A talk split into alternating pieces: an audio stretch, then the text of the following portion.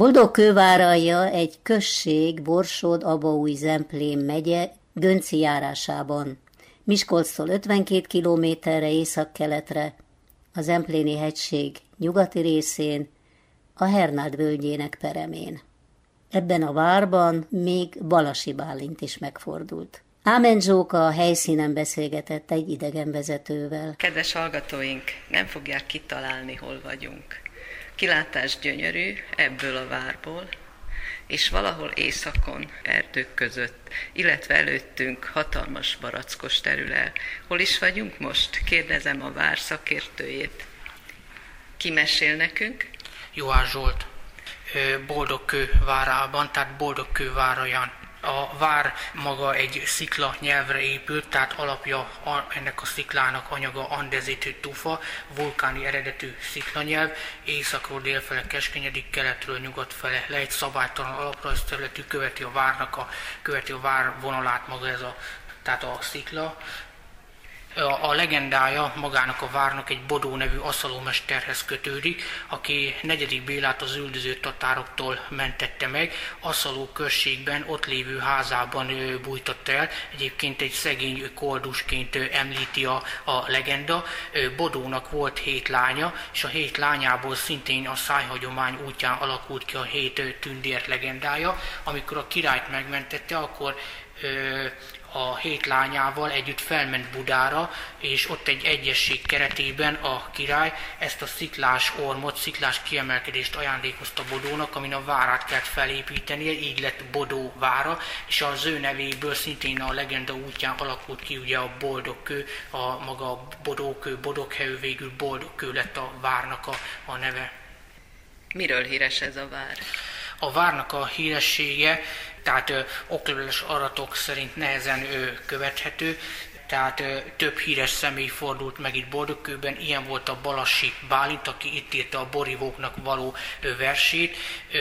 Ez a, ennek a borivóknak való eredeti egyébként a falu közepén egy tájtörténeti kiállítás tájház van, ami ott tekinthető meg. Ő egy végvári vitéz katonaként szolgált, és szőlőföldjei voltak mezőzomboron, illetve írásos levele maradt fent Abúj Szántó és Abúj Tátszikszóról Dévai Bíró Mátyás a következő, aki híres személyként fordult meg itt Boldogkőben. Ő itt káplánkodott, a magyar Lutherként is hívták, hazai reformáció kiemelkedő tagja, tehát kiemelkedő alakja volt, valamint Angyal Bandi, aki egy nemesi származású betyár, neki is szintén köze volt ezzel a vidékkel egy furcsa történetet is hallottunk lent a Bebek családról. Igen, a Bebek família az egy 1500-as évek egyik leghírettebb familiája volt.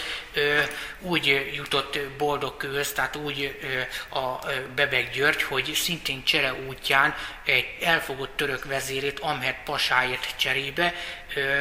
Előtte Ferdinánd elcserélte Gyula váráért 1542-ben, Patóci Ferenccel. Patóci Ferencnek volt a lánya a Patóci Zsófia, aki később ehhez a hírhet Bebek Györgyhöz ment feleségül. A Bebek család vagy, vagyonát bányaművelésből állította elő, több, tehát nem csak boldogkőt, ilyen erősségeket, hanem több felvidéki várat is birtokolt, ilyen volt Krasznahorka, és valószínűleg itt boldogkőben hamis pénz előállításával is foglalkoztak.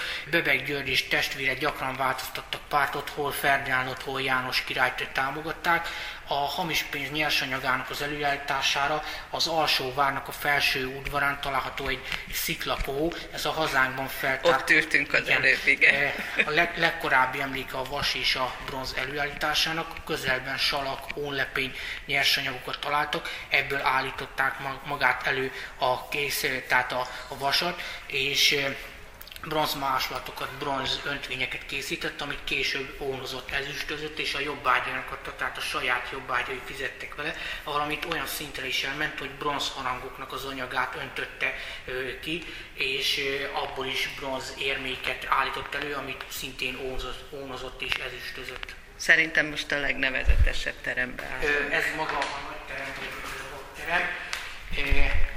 Itt hat történeti kiállítás tekinthető meg, szintén kronológiai sorrendben követhető végig a, a, a fegyvereknek a történeti áttekintése egészen a kora újkorig, tehát a első tűzfegyverek megjelenési követhető itt a magyar történet. A falakon is szintén nyomon követhető az Árpád, a Anzsú, ami a Anzsú Lilium, illetve a Hunyadi Korvin szerepel benne, ugye a Korvina, ami a Hunyadi Mátyás címere, a holló gyűrűvel a csőrében, illetve a kettős királyság jele, a török hódoltsága, a lófarkal, a zászló félholddal, illetve a Rákóczi címer, mivel Boldogkővára szintén a Rákóczi birtoka volt egykoron, tehát 1644-től első Rákóczi Györgyé volt.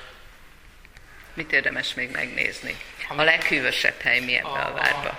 Itt található, hogy kimegyünk egy kisebb terem, a pénztörténeti kronológia megtekintése, ahol eredeti és hamis pénzérmék, valamint különféle tehát, pénz nem fajtáknak a kiállítással tekinthető meg, többek között még kelta gyűrűpénzek is találhatók itt. A kelták a rómaiak idején éltek itt a Kárpát-medencében, tehát amikor a római uralom alatt a Dunántúl a Pannónia volt, a keleti részen különböző vándor nomád törzsekének ott kelták, avarok éltek, vaskori kelta sírhelyeket is találtak az Alföldön. Itt a pénztörténet kronológiát tekinthető meg egy tabló képen. Mit szeret egy fiatal ember ezen a váron? Hát gyakorlatilag magát a történetét, illetve a, a kiállításokat, tehát a, a, a, amik itt tekinthetők meg. Tehát a nagyon legjobban ugye a kínzókamra, ami nagyon érdekel lent a pincében. Na, azt nem szeretném megnézni. A Zólon katona, ami szintén egy ö, nagyon hm, lá, ö, kronológiai sorrendben összeállított magyar történelmek a kiállítása, egészen a kalandozásoktól a 48-as, 49-es szabadságharcig áttekinthető a magyar történelem. Közép-Európa egyik legnagyobb ólomkatoná kiállításra található itt mi nálunk a Boldogkői várban. Tehát nyugodtan lehet gyerekekkel jönni családok. katona gyűjtemény. Fantasztikus, talán ilyen máshol nincs is. Igen. Köszönöm szépen, kit hallottunk. Juhás Zsolt koordinátor, Boldogkővára. Ámen Zsókát hallották.